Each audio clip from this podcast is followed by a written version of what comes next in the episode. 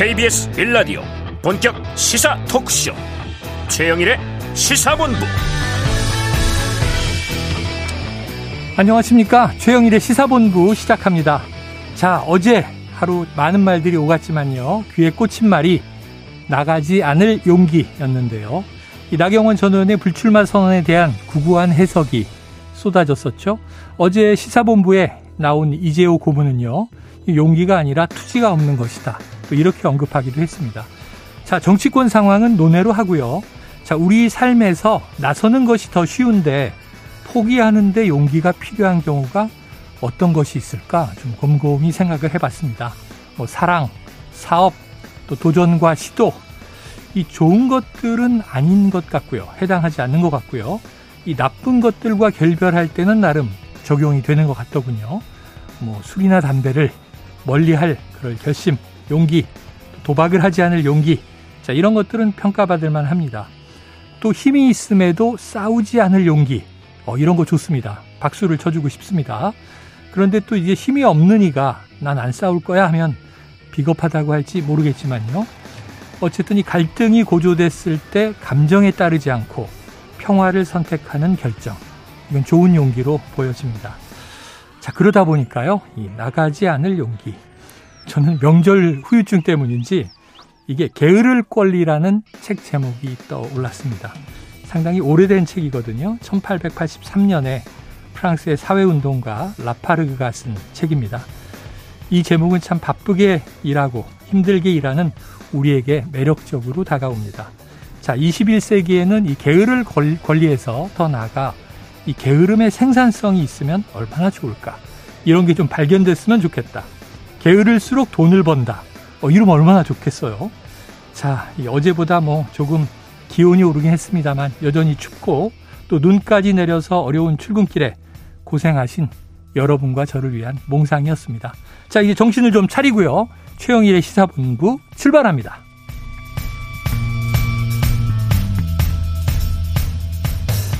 네, 1부에는요, 오늘의 핵심 뉴스를 한입에 정리해드리는 한입뉴스 기다리고 있고요. 2부는 화제의 인터넷 뉴스를 다뤄보는 스트릿 뉴스 파이터, 이어서 각설하고 시즌2 경제본부까지 만나봅니다. 자, 1부 마지막에 신청곡을 들려드리고 있는데요. 디저트송. 오늘 듣고 싶은 노래가 있으시면요. 문자 샵 9730으로 자유롭게 보내주시기 바랍니다. 짧은 문자 50원, 긴 문자는 100원입니다. 자, 오늘의 디저트송 선정되신 분께는 치킨 쿠폰 보내드리고 있으니까요. 오늘도 많은 참여 부탁드립니다.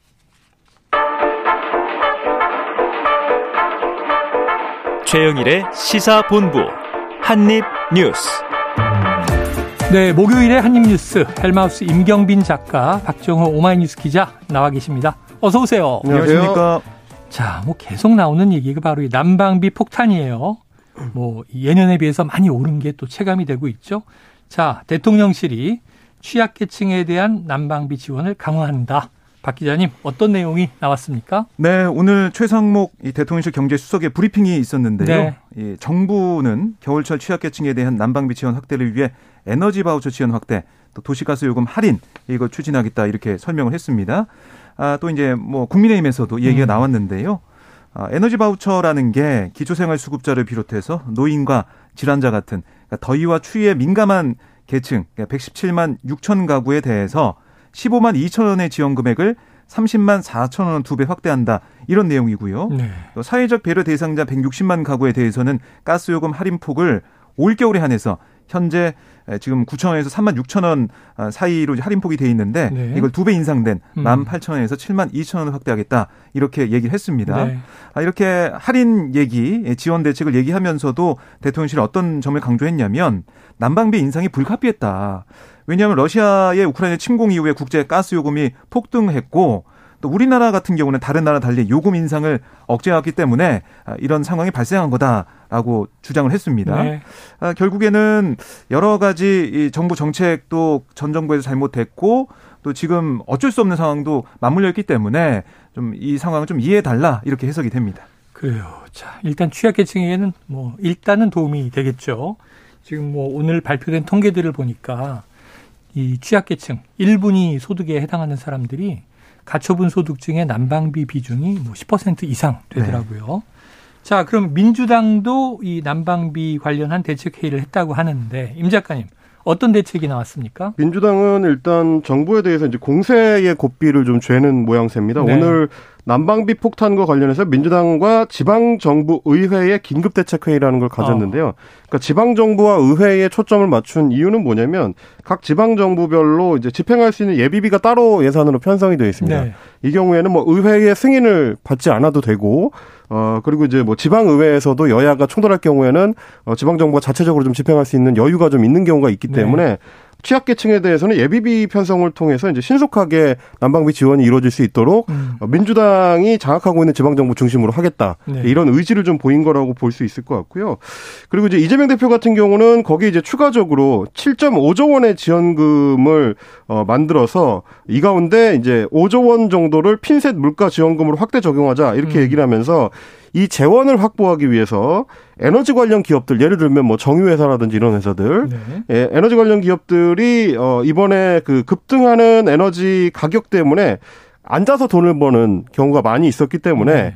그런 영업이익 중에서 일부 이제 떼어내는 횡재세라고 합니다. 음. 그러니까 이제 이 기업들도 열심히 노력해서 더 많이 벌게 된 게 아니라 그냥 자연스럽게 물가가 올라가지고 예, 예. 돈을 벌게 된 거니까 이 횡재다. 음. 그러니까 횡재에 대해서는 세금을 더 내라라는 게 지금 이제 유럽이나 미국에서 추진되고 있는 횡재세인데 네네. 네. 우리도 이걸 이제 도입을 해가지고 어 거기서 마련된 재원을 가지고 이제 에너지 취약계층에 더 많은 지원을 하자 이제 이런 주장을 펼치고 있습니다.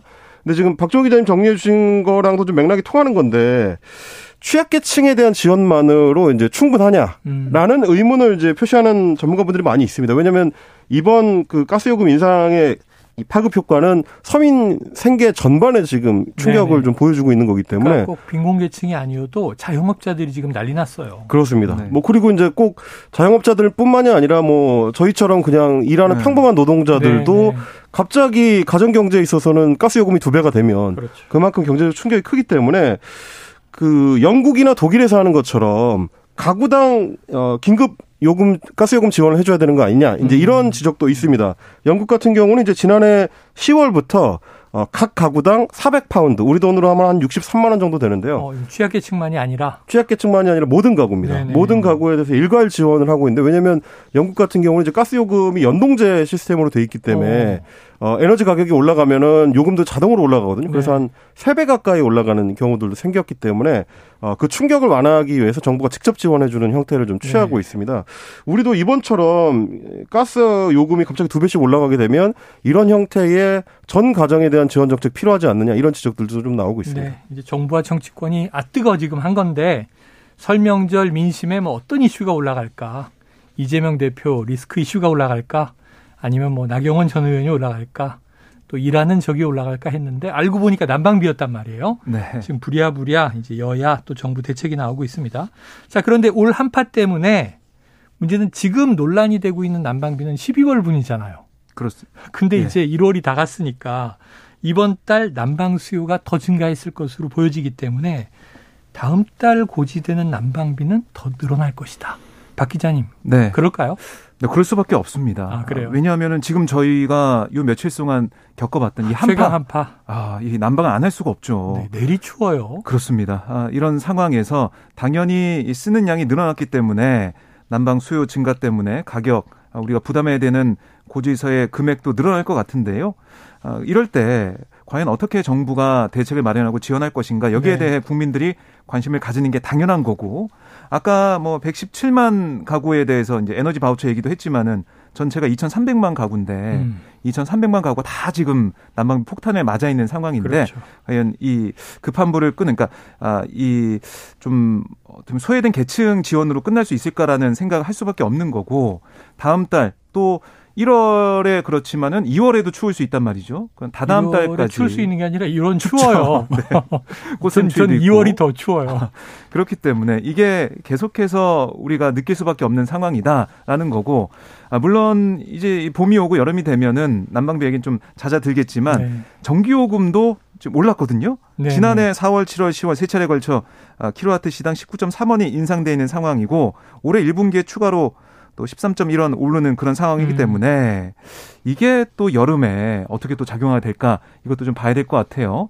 결국 이 정부가 아, 이런 이 도시가스랑 열 난방에 들어가는 재료 어, 이 천연가스 이 문제, 가격, 뭐 지금은 조금씩 안정세를 찾아가고 있다고 하지만 이 근본적으로 구조를 좀 어떻게 바꿔서 이런 급등이 있었을 때 이 부담을 국민들한테 전가되는 거 어떻게 막을 것이냐 음. 여기에 대한 근본적인 대책이 필요하지 않냐 이런 지적이 나오고 있습니다. 그래요. 그런데 지금 이제 이 상황에서 수습을 어떻게 할지에 대해서 고민을 집중하는 게 아니고 네.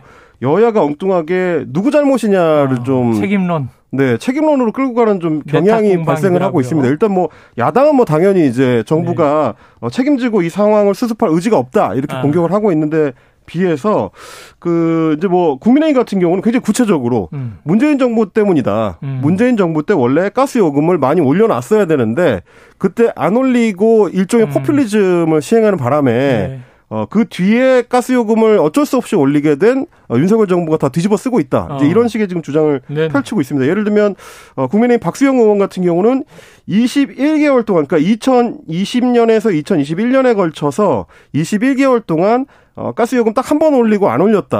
어. 원래 이 기간 동안에 어, 국제 그 LNG 가격이 많이 올랐기 때문에 네네. 그때 맞춰서 올려줬어야 되는데 이때 안 올리는 바람에 어, 윤석열 정부가 다 뒤집어 썼다. 이제 이런 주장을 어, 음. 본인의 페이스북에 올렸고요. 김기현 의원도 지금 당권 주자인데 마찬가지로 어, 비슷한 어, 주장을 올리면서 거기에 더해서 탈원전 정책 때문에 전기요금까지 올라간 상태다. 어, 이게 다 이제 문재인 정부 때문이다. 이제 이런 식의 주장을 네네네. 펼치고 있습니다. 근데 그래서 제가 이제 오늘 오전에 이 부분을 좀 취재를 좀 해봤는데 음. 이건 좀 내용을 좀 뜯어볼 필요는 있겠더라고요. 예, 예. 아직까지는 이 사안을 좀 자세하게 분석한 기사들이 잘 안 나오고 있는데 네.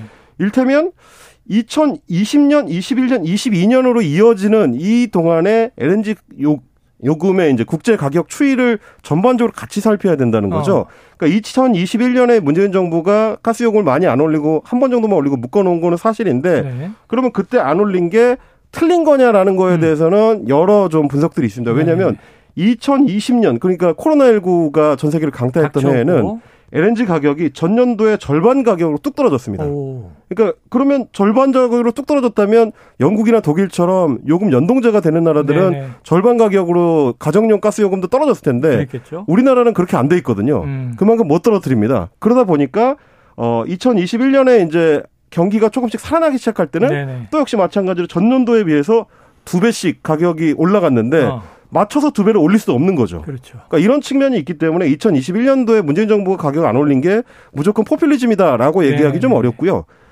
2022년도에는 여기에 추가로 우크라이나 러시아 전쟁이 있었습니다. 그렇죠. 이때는 정말 올리지 않을 수 없게 된 그렇죠. 그런 상황이었기 때문에 이 부분을 같이 고려해야 되는 거지. 음. 뭐 문재인 정부는 포퓰리즘이고 윤석열 정부는 현실성 있는 정책을 펼친 거다. 네네. 이렇게 주장하기엔 다소 무리가 있다는 분석이었습니다. 아, 그러니까 이게 답답한 것이 전임 정부의 정책, 현 정부의 정책 이걸 가지고 싸우기보다는 국민들도 알잖아요. 가장 큰 요인은 외부 요인이다. 그렇습니다. 전쟁이다.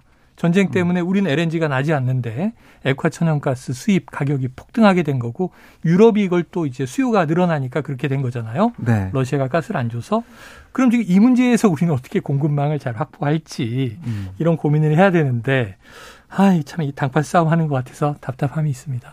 그러니까 그래서 사실 뭐 제가 취재하는 과정에서 CBS 노컷뉴스 이정주 기자가 네. 지난해 9월에 썼던 기사가 좀 눈에 띄었는데 네 9월 30일자로 이제 정부가 어, 가스요금 인상 포, 그때 한 15% 음. 정도 됩니다. 올리겠다고 예고를 하면서 보도자료를 뭐라고 냈냐면 4인 가구 기준으로 가스요금이 가정당 어, 5,400원 정도 오를 것이다, 한 네. 달에. 네, 네. 이렇게 보도자료를 냈었어요. 그래서 그 당시에 다른 언론사들도 대부분 뭐라고 썼냐면 생각보다 많이 오르지는 않는다. 음. 이렇게 썼거든요. 근데 이게 착시였다는 겁니다. 어. 그러니까 이거는 15% 적용을 평균 한 3만 5천 원 정도 쓰는 가정에 대해서 네. 이것도 여름 기준으로 했을 때는 그렇게 아하. 되는데 겨울 기준으로 이걸 옮겨버리면 그렇죠. 지금 우리가 만나고 있는 그 고지서가 되거든요. 음. 그러니까 이거를 보도 자료를 정부가 한시적으로 적용할 수 있는 식으로만 음. 써서 음. 착시 효과를 주고 실제 타격을 미리 대비할 수 있는 준비를 시켜줬어야 되는데 네. 그 책임을 방기했다라는 지적이 나오는 이유가 되는 겁니다. 네. 결국 그래서 이제 이렇게 일이 터지면 또 수습을 하기 위해서 정부는 재정을 또 써야 합니다. 결국은 그렇습니다. 취약계층 지원, 바우처 지원 자, 근데 어쨌든 지금 넘어가야죠. 이 에너지 위기를. 다음 이슈로 가보겠습니다. 자, 국회 국방위원회가 전체 회의를 열었고요. 북한 무인기의 우리 영공 침투 사태와 관련해서 군 당국으로부터 이제 현안 보고를 받았는데, 자, 박 기자님, 이 여야 의원들이요. 군의 대응 미흡을 막 질타했어요. 네.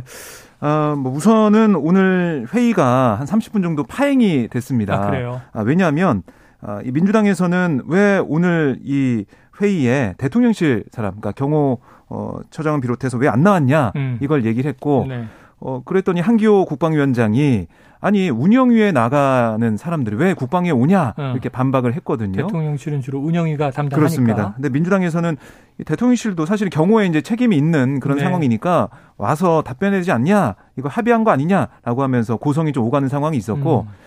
또 합참을 향해서 민주당에서는 상세 항적도 자료를 제출하려고 했는데 아직까지 안 냈다. 자료 제해라. 뭐 이렇게 요구하면서 네. 여기에 대해 또 여기에 이제 반박하는 목소리가 나오면서 또 고성이 오가는 음. 30분 정도 파행이 됐다가 지금 뭐 진행이 돼서 어. 어, 국방위가 열리고 있는 상황인데 우선은 이 국방위에 나왔던 군의 대응, 그러니까 군의 전비 검열실의 검열 결과 여기에 대한 얘기가 좀 나왔는데요. 어, 이게 사실은 초반에는 심각한 상황인지 몰랐다. 그래서 결국에는 수도방위사령부를 비롯한 이 전파가 좀 늦은 거고 결국에는 제대로 대응하지 못했다라는 아, 점검 결과 내놨지만 이거 어떻게 문책할 것인가 여기에 대해서는 음. 어, 별다른 얘기가 없었거든요. 네. 그래서 여기에 대해서 왜 책임 있는 사람이 없냐라는 비판이 민주당 쪽에서 나오고 있는 상황이고요. 그리고 이 국방위에 나온 이 합참의 얘기는 뭐냐면 카메라가 장착이 돼 있었지만 이게 용산을 촬영하지 않았을 것이다. 음. 용산 대통령실을 촬영하지 않은 걸로 판단한다. 이렇게 얘기하고 있는데 야당에서는 그걸 어떻게 확신할 수 있냐. 어떻게 확인된 것도 아니지 않냐라고 얘기하면서 아, 전반적으로 대통령실에 대한 그러니까 경호에 대한 실패다. 네. 아, 국가 안보에 심대한 영향을 미친 아, 그런 실패 작전이다 이렇게 지적을 하고 있습니다. 뭐 실패한 건 확실하고 이건 여야 모두 이제 문제점 지적을 했고 군은 이미 사과를 했고요.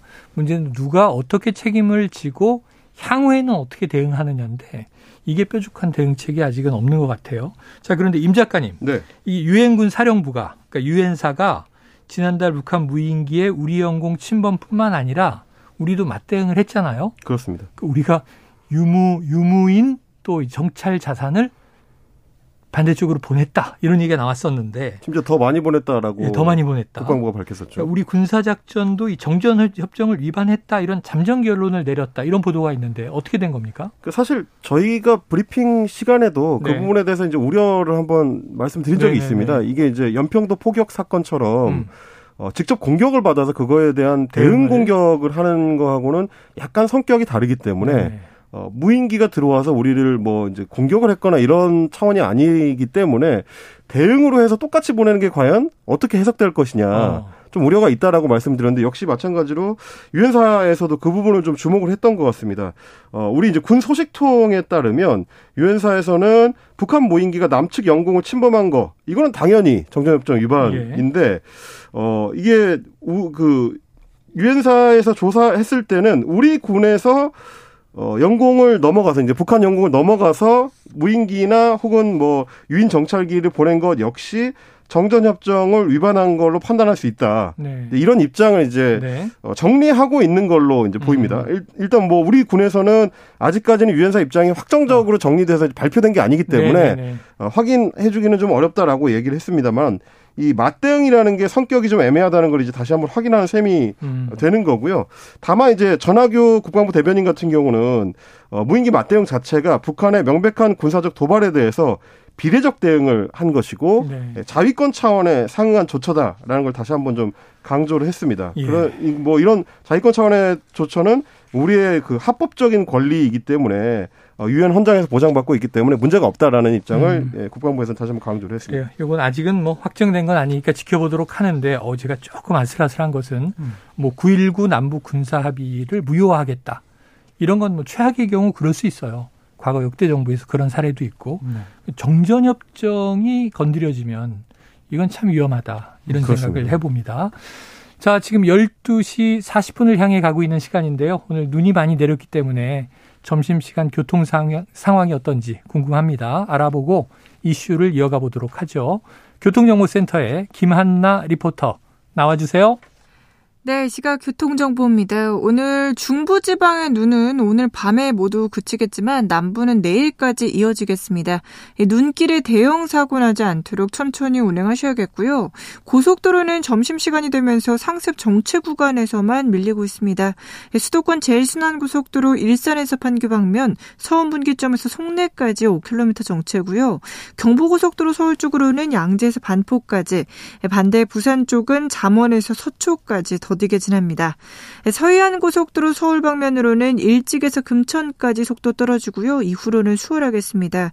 반대 목포 방면 순산 터널 부근에서 용담 터널까지 4km, 또 팔탄 분기점에서 화성 휴게소 부근 6km 더디게 지나고요. 이후로 대천 부근 1차로에서는 사고를 처리하고 있어서 부근으로 정체되고 있습니다. KBS 교통정보센터에서 김한나였습니다.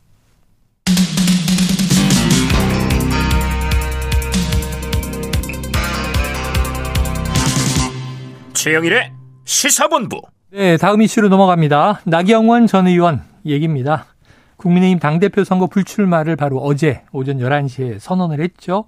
자, 그런데 여전히 나 전 의원의 이름이 거론되고 있다고 하네요.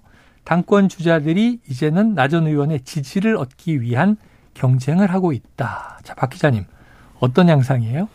네, 지금 사실은 양자 대결 방향으로 가고 있다라는 얘기는 이파전이 돼버렸어요. 많이 나오고 어. 있죠. 네, 특히 이제 김기현, 안철수 두 어, 의원의 나경원 전 의원을 향한 러브콜 이게 좀 시작이 됐다라고 볼 수가 있겠어요. 네. 어, 김기현 의원이 오늘 KBS 라디오 최경영의 최강 시사에서 뭐라고 했냐면 김나 연대, 그러니까 김기현, 나경원 연대도 가능하냐 이런 어. 질문에 우리 당 어떤 분들이나 세력과도 연대하고 포용하고 탕평하겠다. 또 나경원 전 의원에 대해서 함께 할 수 있는 좋은 동지다. 어. 이렇게 얘기를 했어요. 아, 나전 의원은 이 보수 정당을 지켜온 영원한 당원 동지라면서 당연히 해야 할 역할을 서로 나누고 같이 공유해야 된다. 당연히 그렇게 할 생각을 갖고 있다라고 거듭 강조를 했는데 어제 나 전 의원이 불출마 기자회견에서 저는 영원한 당원이라고 얘기를 했었거든요. 네. 그 저는 영원한 당원 이 말을 이제 가지고 와서 영원한 당원 동지다. 이렇게 김기현 의원이 예. 재차 거론을 한 겁니다. 아, 그리고 김기현 의원이 나 전 의원에게 먼저 연락해서 만날 용의가 있냐 이런 질문에는 지금 진행되는 게 전혀 없다고 말씀드릴, 말씀드릴 수는 없다면서도 어허. 상대 입장을 배려해서 아직은 만남의 시기가 적절하지 않은 타이밍이다. 네. 아, 이렇게 좀 말을 아끼는 모습이었습니다. 아, 그리고 이제 어제 나전 의원의 여러 가지 출마, 아, 그 불출마 선언 기자회견 중에 나왔던 아, 표현 중에 솔로몬 네네네네. 어제도 재판. 우리가 많이 얘기했죠. 네, 진짜 엄마 얘기가 있지 않았습니까? 여기에 대해서 아니 이 가짜 엄마가 있다는 뜻이냐라는 질문에 김기현 의원이 은유적 표현을 전부 팩트로 해석하면 네. 속담이 성립될 수 있겠냐? 네. 과도한 해석이라고 즉답을 피하는 모습이었고요. 반면에 안철수 의원도 어제 기자들과 만난 자리에서 나 전 의원의 출, 불출마가 안타깝다. 적절한 시기에 한번 만나 뵙고 말씀을 나누고 싶다. 또 나전 의원이 원하는 방향들이 수도권의 승리다라고 얘기했어요. 음. 그러니까 계속해서 수도권 연대론, 그러니까 어, 윤상현 의원과의 수도권 연대 여기에 나경원 전 의원을 묶어서 가려고 했는데 나경원 전 의원이 불출마하는 상황에서 수도권 연대를 계속 좀 가져가겠다는 생각을 하는 것 같고요. 네. 안철수 캠프 선대위원장을 맡고 있는 김영우 전 의원도 어, 위로 문자를 나경원 전 의원한테 보냈다고 그래요, 어제. 네. 그런데 답은 뭐 아주 간단하게 이모티콘을 왔다고 어. 그러더라고요. 그래서 아직은 나경원 전 의원이 좀 마음 추스릴 시간이 필요하다. 그렇, 겠죠 구체적으로 언제 만난다, 만난다 이런 것은 추진하지 않고 있다라고 설명을 했습니다. 자, 그래서 지금 이제 양, 양강 구도 이렇게 돼 있는 상황에서 어제 그렇습니다. 보면은 김기현 의원은 살신성인을 높이 평가한다. 그리고 안철수 의원은 안타깝게 됐다. 뭐 이렇게 음. 얘기했단 말이에요. 자, 임 작가님. 네. 나전 의원의 불출마. 누구에게 유리합니까?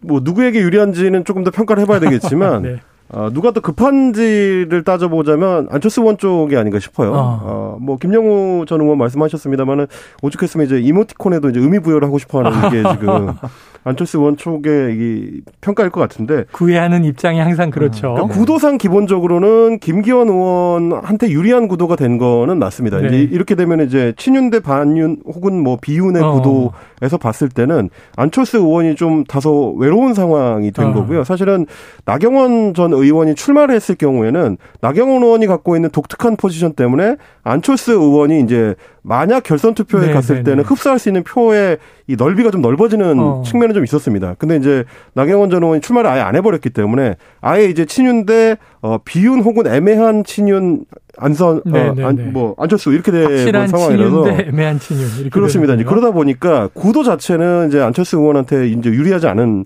상황이 된 거는 네. 맞는 것 같고요. 다만 정치권에서 지금 예측하기 어렵다라고 여러분들이 평가를 하는 게 이를테면 이제 유인태 전 국회 사무총장 같은 경우도 어, 저 정도로 이제 여당 내에서 확실하게 밀어주고 있는데 음. 김기현 의원의 지지율이 최소한 50, 60% 정도는 돼야 된다. 어. 근데 많은 의원들이 저렇게 줄을 서고 있는데도 지지율이 저 정도밖에 안 나오는 거. 예를 네. 들면 뭐 40%대 초반 뭐 왔다 갔다 하는 어, 정도. 예, 예. 이런 정도로 나오는 거라면은 결선에서 상당히 위험할 수도 있다라는 음. 평가를 음. 하기도 했습니다. 그러다 보니까 안철수 의원의 이제 당선 가능성이 높아지는 거 아니냐라는 게 지금 유인태 전 사무총장의 이제 지적이었고요. 네. 어, 박지원 전 국정원장 같은 경우도 전당대회 구도라는 게 계산적으로만 보면 김기현 후보가 우리 유리할 것 같지만 안철수 후보가 정치를 오래 하면서 어, 윤 대통령을 향해 가시도친 발언을 조금씩 하니까 오히려 부각되고 있다. 어. 이렇게 좀 어, 정리를 하기도 했습니다. 그러니까 아까 말씀드렸던 것처럼 구도 자체는 여전히 김기현 의원이 네, 훨씬 네. 유리한 상황이지만 우세에서. 바람이라는 게 이제 어디로 작용할 것인지가 음. 이제 그 앞으로의 네. 향배의 중요한 요소가 될 것 같습니다. 3월 초 봄바람이죠. 3월 초의 봄바람이 과연 이제 대통령을 좀 확실하게 미는 쪽으로 이건 당심이니까요 모두 다 아니면은 조금 견제하는 쪽으로 보는지 봄바람의 향방이 음. 결정할 것이다. 알겠습니다. 자 민주당 상황으로 넘어가 보죠. 자 이재, 이재명 민주당 대표 이 대장동 개발 특혜 의혹 관련해서 주말에 검찰 조사를 받는데 자 이게 지금 내일 모레입니다. 내일 모레가 네. 이제 소환 예정이래요. SNS에 사필 규정이다 이렇게 올렸어요. 무슨 뜻입니까? 네, 이 대표가 어젯밤 늦게 자신의 페이스북에 어처구니 없는 일 사필 규정할 것입니다. 라는 어. 짧은 글과 함께 기사를 하나 링크했습니다.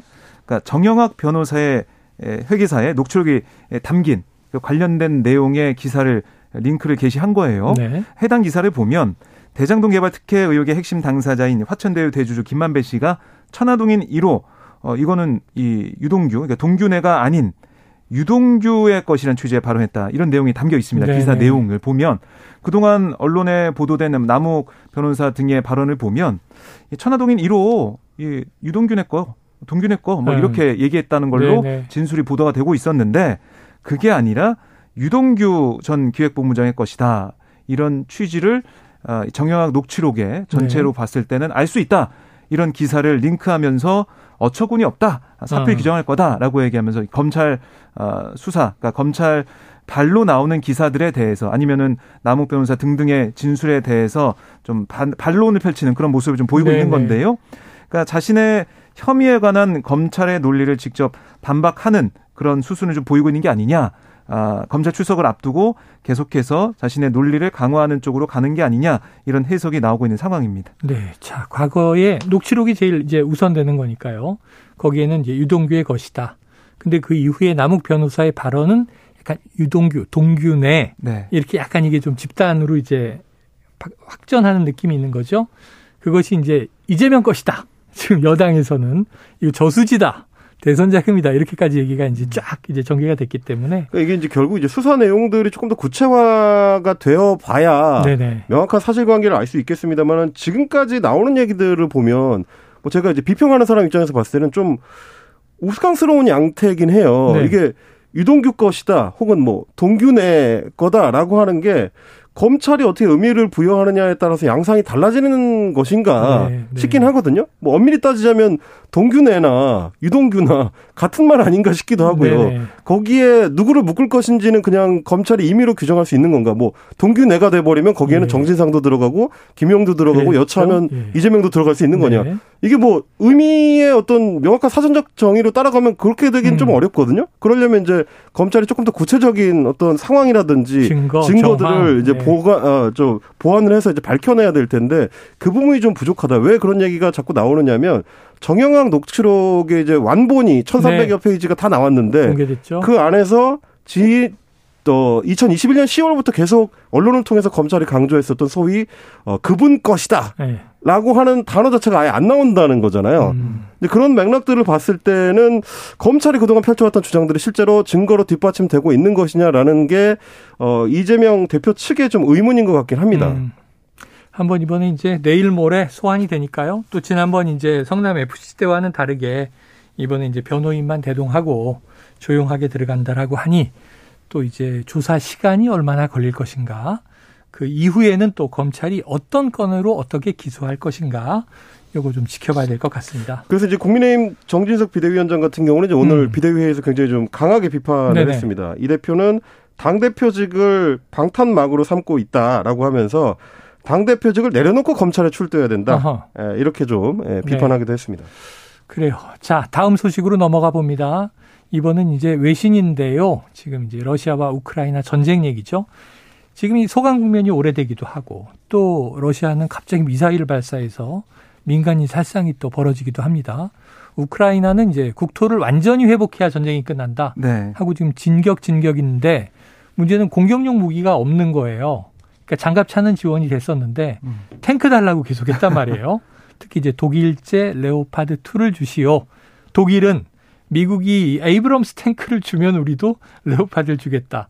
이렇게 이제 서로 막 연기, 연기하고 있었는데 이게 지금 박 기자님. 네. 탱크를 지원하기로 했다고요. 네, 이게 이제 독일 비롯한 나토 그 북대서양 조약기구 회원국이 우크라이나의 다수의 탱크를 지원하기 결정을 한 다음에 바로 미국이 우리도 그러면 지원하겠다 어. 이렇게 따라서 나온 건데요. 네네.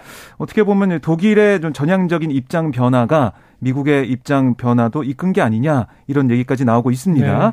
아, 이게 이 우크라이나가 계속해서 간절하게 요구해왔던 그런 탱크거든요. 네 왜냐하면 이제 날씨가 풀리고 봄이 되면 결국에는 개활지에서만 또 전투가 벌어질 가능성이 큰데 음. 그렇게 되면 탱크가 절대적으로 필요하다는 게 우크라이나 쪽의 주장이었습니다. 네 그래서 조 바이든 미국 대통령이 이번 현지 시간, 그러니까 어제 시간으로 연설을 통해서 우크라이나에 31대의 에이브럼스 탱크를 지원하겠다.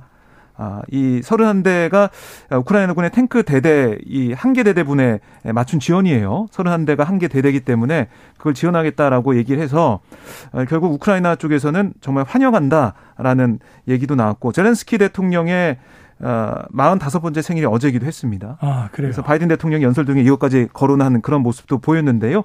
어쨌든 미국은 이게 방어용 무기다라고 얘기하고 있지만 러시아는 무슨 소리냐?